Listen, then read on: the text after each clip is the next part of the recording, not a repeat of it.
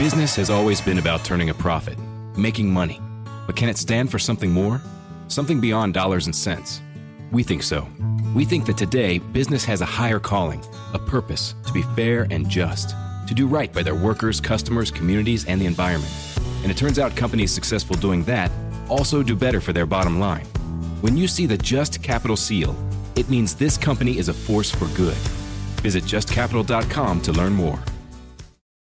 The Ticket. Michigan Insider Podcast is brought to you in part by defense attorney and WTKA legal insider Joe Simon. Find Joe at themichigandefenders.com. Now, the rain, in the grand scheme of things, is a terrible song. He said, Yeah, I missed you. I missed you so much, I followed you. ah, it's a terrible song, but the part made me think of of uh, Sounds of a little Tiger. stalkerish, Sam. His girlfriend, she came home. She said, "I missed you." He said, "I missed you too. I missed you so much. I followed you. I saw you with somebody." Yeah. So what I do? I went to the bank, canceled all. I took all the money out. Then I canceled all your charge cards. Everything in the closet, it's gone, except for what you came with. I got it packed up in a bag and it's in the guest room. You can leave with that bag and nothing else. kind of what Tiger told. I don't know if she cheated on him or not, but he wanted out, and this was the way that he saw he could get out. Let's go on a trip and never come back.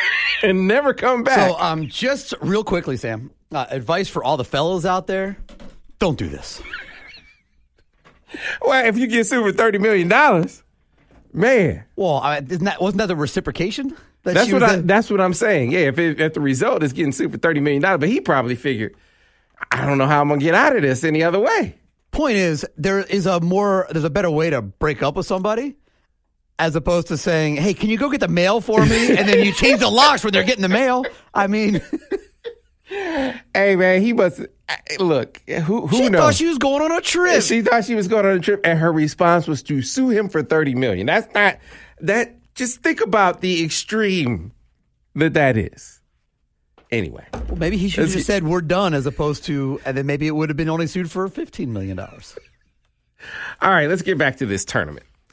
So, as you break down the bracket, uh, you know the the ones who have filled it out already. I mean, those are the those are the the super diehards that have been watch, that have been watching all these teams anyway.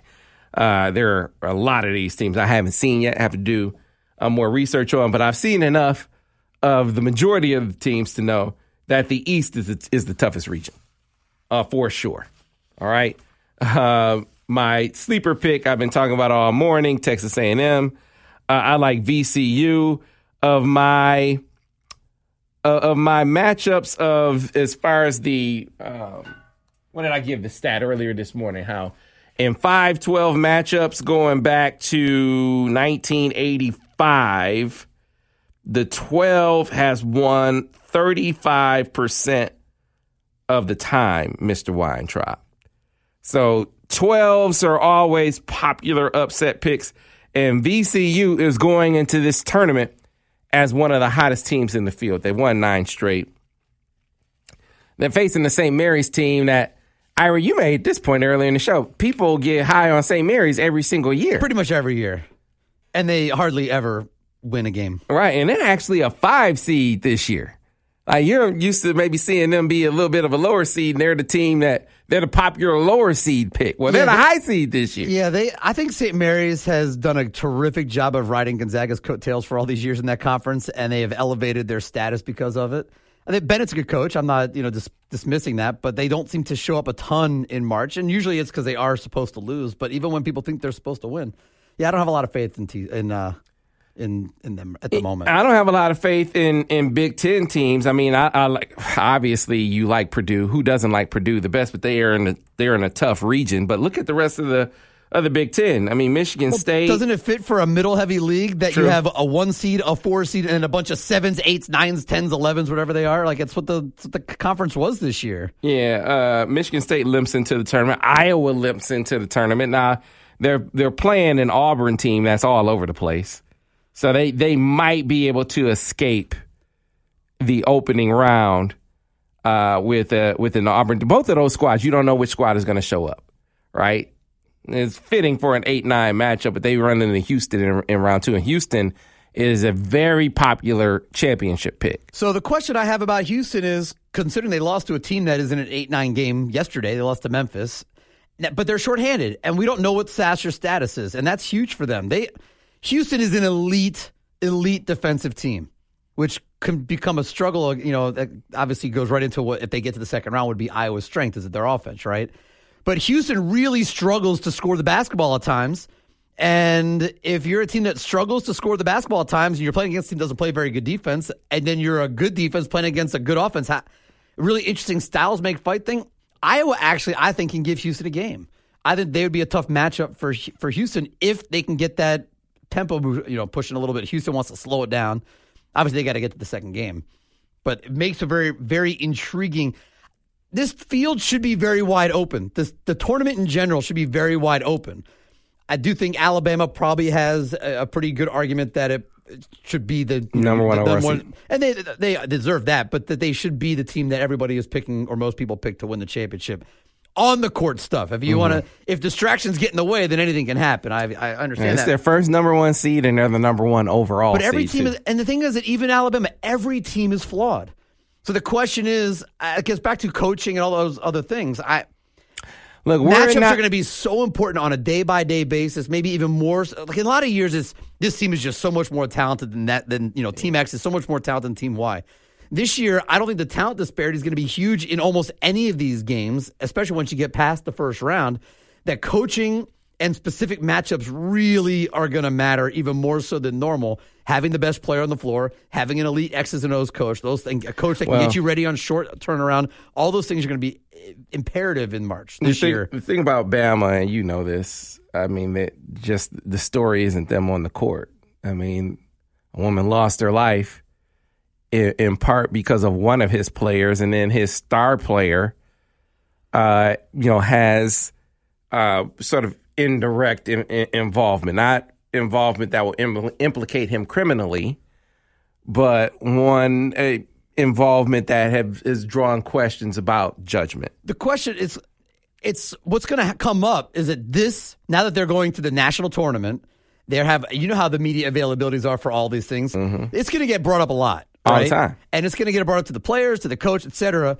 And the question is, now we can have our own separate conversations about should the, you know how they handled it, but that's not a part of this right now. Right? That's a separate conversation. It's how they handle the distraction of this as a team. Can they put it all to the side, knowing that it's going to keep coming back and keep coming back? If they handle it well, I mean, not that Oats has handled it well at all publicly from the beginning, but it doesn't matter really how they handle it publicly as long as they handle it public, as long as they handle it well privately. And if they do that, they're going to keep on winning games. Well, from a from a pure basketball perspective, because you're absolutely right, Nate, who I concede uh, and have admitted uh, is is a friend. I've known him for twenty five. I don't know how many years now. Twenty five years, twenty years. Uh, known Nate for a long, long time. Um, have seen seen him come up through the high school ranks. Right, he gave Sadi his start in, in coaching. I mean, just have really, really seen him uh, rise in the profession. He's a really good coach, really good coach, and I mean that is obscured by the tragic circumstances that, as I said, one of his players uh, is allegedly partially responsible for, and then of course his star player not criminally liable or implicated in any sort of way, but again, raising questions. Even if even if you set those questions aside and say, "Hey, he has, you know, no, no, there's no responsibility whatsoever," the way that they've handled it from a leadership perspective has been atrocious, uh, and that obscures the fact he's a really good ball coach. You know, any questions that people had about Nate Oats' coaching ability after taking over at Buffalo? Because the talk was, oh well, Bobby Hurley handed him a squad, and you just they were they were good when he got it.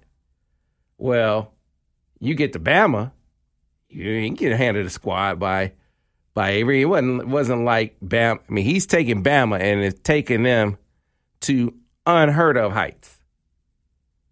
You know, never first ever number one seed and the number one overall seed in the country, and has recruited at a an extremely high level. Uh, and those guys get there and they perform. And he's going to have a lottery pick in Brandon Miller. So he can coach. The other the other things, uh, he's receiving criticism for, and rightfully so. I mean, gotta call it like you see it. They, they have not handled this well at all. Let's look at the women's bracket, though. How do you feel about Michigan's draw on the women's side, Mr. Weintraub? So interesting draw. Uh, I'm not necessarily surprised. We kind of expect them to be in that five six range. They end up in the sixth seed in uh, in the Greenville two regional. Are you ready for hard hitting observations? She is the least credible person I may have ever seen on camera. The Ben Shapiro Show brings you all the news you need to know in America today. Guys, not everything is 4D chess. Why can't we just laugh? Ben breaks down the culture and never gives an inch. We all know I'm the number one rapper in the world thanks to Facts by Tom McDonald. The Ben Shapiro Show on YouTube or wherever you listen. We want to explain this for everybody real quick. So there's only two regionals in the women's tournament, but there's two regionals within each regional. So there's Greenville 1, Greenville 2, then Seattle 3 and Seattle 4. And so what they're doing is and they'll have a regional each day in each site. So when you get to that part of the tournament next weekend, You'll have games on both days. But what it does, it allows the media to be in one place or in two places instead of four. allows for more coverage of these events. So I really like it. And so Michigan's in the Greenville 2 regional. They're down in Baton Rouge, Louisiana. Michigan UNLV on on Friday. Will the winner of that game will play the winner of LSU Hawaii on uh, and the, the, those winners of course play on Sunday. Kim, we played Kim this morning, and we'll talk to her about this tomorrow. They seem to get locked in a region with Kim Mulkey all the time. She talked about it when she was at Baylor. She says they, she has seen Kim so many times. I think even predates and goes back to when she was at St. John's. She just seems to always seem to be somewhere seeing Kim Mulkey, which is the case. LSU's a really interesting team. Uh, they they had Angel Reese coming as a transfer from Maryland. Uh, they had a really, really good year. Their first loss of the year was they got blown out by South Carolina, Carolina but who doesn't get blown out by South Carolina? Right, and she said it. She's like, we can't, no one can beat that team. Right. And so LSU though they didn't play anybody else all year, pretty much, except within the conference. They had they did not their non conference was super. Like people talk about Michigan's football non conference, yeah. LSU's bas- women's basketball is similar, or maybe even softer. Yeah. So they weren't super tested until they got to post, until they got to conference play. I, they've got some obviously. Angel Reese a really good player. They've got some really talented players. I don't know a ton about them yet, but I know they're. I've seen them play a little bit because I watched a little bit of that South Carolina game, but mainly I'm watching South Carolina, not LSU. But if you're going to go on the road, I mean, if you look and see where you're going to go, you could go to, uh, let's see, what are the other threes? Were Notre Dame, that at least would have been a drive, and Notre Dame has an injury issue. Uh, Duke is a three. And the other three, it was Ohio State. You're not going to go to Columbus, obviously. So, you know, maybe you go to Durham or you go to South Bend instead. I would have liked South Bend because I would have driven to South Bend on Friday. I would have mm-hmm. been there. But I, do I like the draw, dislike the draw? It's kind of really hard to tell. But Sam, it's the second highest seed in program history. We have to kind of sit back and like remind ourselves that this team has only hosted once. They've only been a top whatever seed now twice, right? And so while short, falling short of some of their expectations, they're still in really good position to go on a little run. There's no reason they can't beat UNLV and win at LSU. Michigan is healthy now, relatively speaking, right? And that's a big part of it. They haven't been as th- like this since January. And when they were in, like this in January, they were playing really good basketball. And Kim mentioned this also in her media avail. Last year's team, when they got the home court advantage, that was a team that was undefeated at home throughout the year. This team wasn't that team, right? This team wasn't undefeated at home. They've been pretty solid away from home. So maybe they'll thrive getting away from Ann Arbor and going to play down in Baton Rouge. So we'll see. Yeah, man. But not a terrible matchup. And not not a terrible matchup. And uh, they clearly they will know uh, they they got to scout this particular team. But um, you know, as far as systems go, like you said, there's a benefit of seeing Kim Mulkey so much. you know how how she gets down. You know what her teams do, uh, and so you know if they can uh, if they can muster that upset, uh, you know you can see them making another trip to the to the Elite Eight. But this this whole tournament feels like um, UNLV in the early '90s. But they did lose one. But, but, they did lose. That they UNLV did. team lost a, that second go through. They did lose. They did. But I don't disagree. I mean, I'm looking at the bracket. First of all, South Carolina is playing in Columbia, South Carolina, and Greenville, South Carolina for four games, right? So they're going to have home court. It's going to be electric. You know how it is down there. They're going to pack the the home games. Obviously, the top four seeds all do that, but when they're playing in Greenville, it's going to be packed when they're playing in those games, and uh, it's going to be uh, that'll be in itself. But you look at Indiana. We've seen Indiana's a really good basketball team. They're a smart basketball team. They have inside outside presence when they Wouldn't have when- to see them until the Elite Eight. when they get when they get rat when, right. Michigan have to see them to the elite Eight. when you get when they get rattled they have Grace Berger right? But you look at the uh, the two seed. I don't know enough about Utah yet. I know they were in competition for a one seed but don't know a ton about Utah yet. Uh, Virginia Tech is the one seed in the Seattle three which is the bottom right of the bracket. Uh, Ashley Owusu the transfer from uh, Maryland's on that squad. They've got a big I forget her name but she's really talented Virginia Tech had a terrific season but all the, you know, but that's a one seed, right? You look at UConn without Paige Bueckers, they're a two seed. They'd be a one seed other, otherwise, and maybe it wouldn't be maybe a coronation run for USC going on. And then Iowa as a two seed, along with Stanford in that Seattle four region. Both of those teams could have been one seeds. Iowa's right on the cusp. Iowa's got that thing where you have the best player on the floor almost every game, and they will have that, except maybe in a Final Four matchup against South Carolina. So it gives you a chance, but do they play enough defense? and they got bounced early last year. Is that a learning lesson or is that a, you know, maybe a cautionary tale that it could happen again?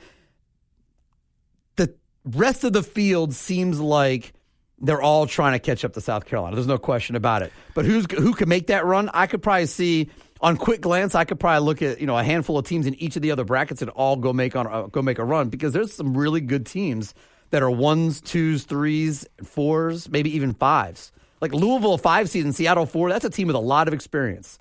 They're not as good as they've been in the past years, but a very experienced team. No reason they can't go on a run. There are a lot of teams like that in these other regions. I just, if I was in Greenville one, I'd be like, ah, I'm really mad. Yeah. That bracket came out, I would not want to be. I'm sure every coach in America was saying any region but South Carolina's. right. And so they are the overwhelming favorite to win. And I'm sure there were some years where it was like that with UConn. with UConn. Of course, this just feels like it's a cut above that. Even I mean, they definitely have Calhoun shook all the, all the mess he's talk. He talks about Dawn Staley, which brings her up. What about Dawn Staley as the next coach at Georgetown? She could do it. She could do it. She could do it. I brought up Dawn Staley. I was having a conversation with Gracie the other day because we were talking about great players we've seen in person, college players we've seen in person. And so she was talking about, she'd mentioned Caitlin Clark. And I was like, and I said, yeah, she's probably the best college basketball player I've ever seen, women's player I've ever seen in person. And then I paused and I said, nope.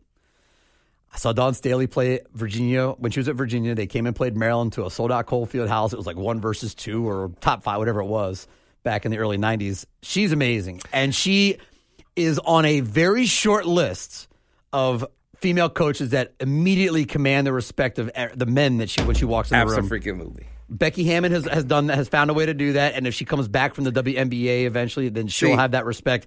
But there's no que- Dawn Staley has that from the jump. She'll walk in the room, and she will be by far the shortest person in that room, and they will all be looking at her saying, "What's up, 100%. coach? Let's roll, coach." Yeah. Hundred percent. I think she would kill it. See, Becky Hammon, her her journey, she's there now. It's a different Absolutely. journey. No, it's a different path, no question. But she's the, they're maybe the only two women, female coaches right now in women's back co- coaches, women coaches in women's basketball. One's obviously in the WNBA. Hammon is there now, and Dawn's in, in the uh, in college with, basketball. with her, she she was able uh, to really, really earn her stripes next to Gregg Popovich. Correct. That's Right. how they got there differently, but And- they're the only two. But I he- think I think she could. I think Dawn could win at Georgetown. I do too. I think she would recruit right away. I think she would walk in the door. She, she would uh, from a from a media and and attention standpoint. It would. I mean, you you want to get Georgetown instant credibility. So are you bringing this up because you've read this somewhere, or are you just No, saying it? I'm just Yeah, saying it. I don't think that they're outside the box thinkers enough to even go that direction. Uh, there's a lot of Ed Cooley, and there's a couple. I'm trying to think of the other names that they've mentioned. Ed Cooley's name keeps coming up. There's a couple other names that have been mentioned. It just seems like such a. I mean, this is John Thompson school. It seems like such a fit to go and grab Dawn Staley. but I'll ask you this question, and I'm not saying that she wouldn't take the opportunity, but I mean, you again, you've been down there. You've seen how she's queen bee. I mean, in that See, town, I think she would be the thing in the at Georgetown too, though. So you're playing games at a, a, an, a cavernous NBA arena that maybe she could help fill it, but it's a, it's not a college arena. It's not on campus. There are still things that get in. There are roadblocks, and you could be the biggest winner in town in college basketball. Georgetown could overtake Maryland as the winningest, you know, the top winning college basketball team in that town, and it's a huge college basketball town. She'd still be a small fish because you're behind the Commanders. You're behind, like it, it's just the way it is in DC. And in South Carolina, in Columbia, now most women's basketball coaches in Columbia would be behind the, maybe the men's coach and maybe behind the football coach, but she's Queen Bee. Yeah, And Look, that's a. T- and I'm not saying that she doesn't want the challenge or she wouldn't accept it and couldn't elevate and maybe she would be a, a celebrity in DC, but it would not be. It would not be the same. Yeah, listen. Um, look, she could be totally. She seemed like she was totally like satisfied, content, still challenged, uh, and and not just challenged. She's already won a championship. Now I'm not. She's still challenged to develop players. Right. This is one of the reasons why she said she never. She has no aspirations of coaching pros, be they WNBA or NBA, because there was a lot of talk where she could go coach in the NBA. I mean, has no desire at all to do that, she said. But men's college basketball, I, I haven't heard her or anyone talk about that. And just Georgetown is such a unique, it's just the, the parallels for her to come in and size wise diametrically opposed to John Thompson. But think of the the novelty of John Thompson being the coach there and the novelty of her being the coach there and how he was able to go and and and really from a talent perspective be a beacon, be a place to lure top to I think Dawn Staley would have the same effect. That'd be really interesting. As I hadn't heard it mentioned yet. I've trying to follow that coaching search at least a little bit, and a lot of it's about you know retread. I hate to use the word retreading coaches, but whether it's an Ed Cooley or somebody Put it else, this way. I would think that you'd want someone that's outside the whether it's a, a, a hot young assistant coach that has DMV ties I or whatever it might what. be, or yeah, that's an interesting I outside think the box enough of Dawn. for. I think enough of Dawn that if let's say Juwan had taken that Lakers job, Are you ready for hard hitting observations? Reality remains reality no matter how hard you try to ignore it. The Ben Shapiro Show brings you all the news you need to know in America today. Again, I'm all here for the pop culture, people dating each other for the press. Ben breaks down the culture and never gives an inch.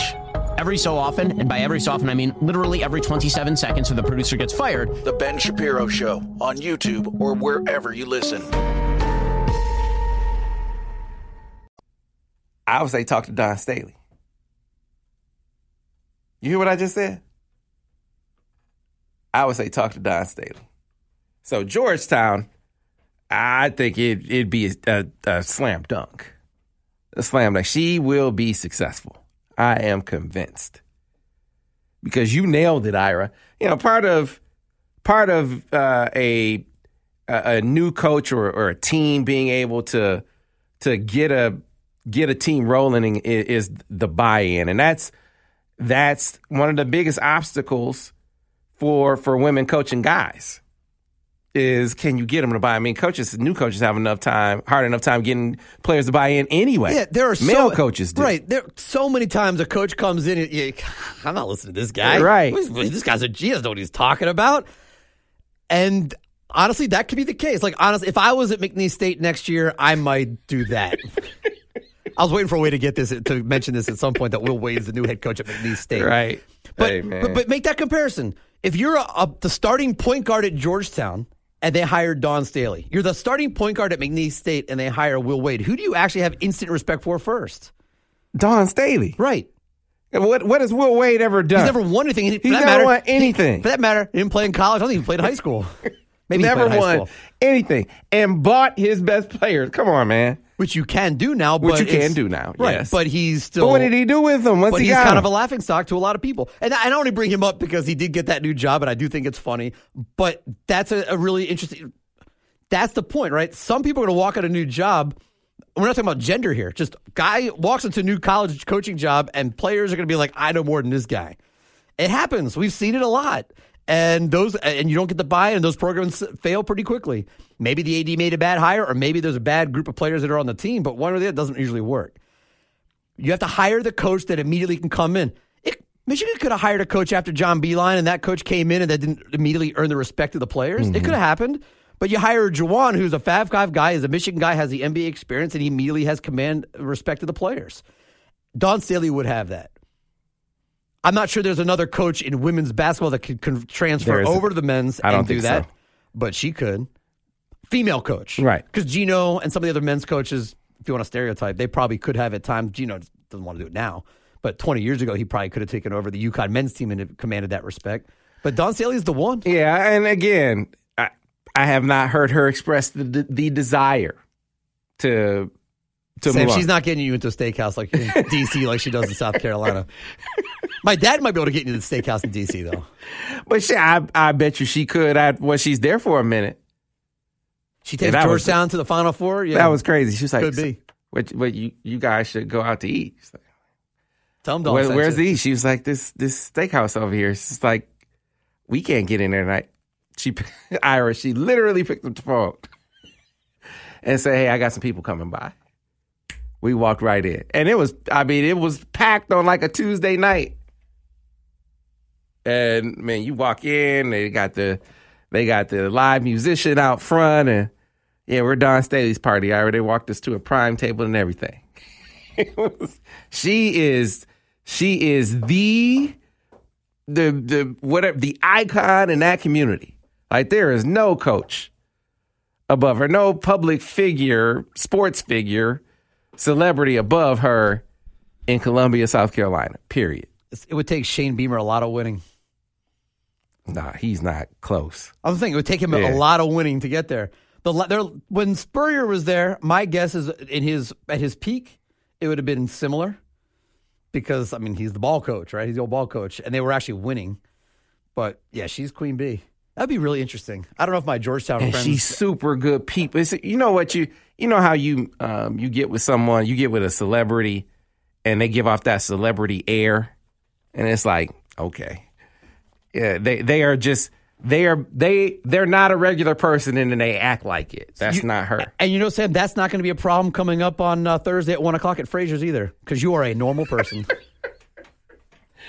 I will always be. Will always and he's be. happy to take any beer you send his way. I am. I'm happy to take suggestions. So, what is Ira talking about? Yes, the beer tour is back. Unfortunately, it's not It's not tied to.